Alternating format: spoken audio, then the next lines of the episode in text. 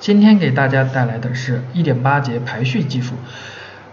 第一个交换类排序法，它总共有这个冒泡排序法。冒泡排序法是什么意思？冒泡排序法是一种最简单的交换类排序方法，通过相邻数据元素的交换，逐步将线性表变成有序。然后还有第二个快速排序法。快速排序法，它的一个实际的一个排序效率要不要比冒泡排序高得多？当然嘛，呃也是比较的一个复杂。还有这个插入类排序法，插入类排序法它里面有包含简单插入排序法和西亚排序法，这里面我就不再过多的进行去阐述。选择类排序法又包含了两个，分别是简单选择排序法和堆排序法。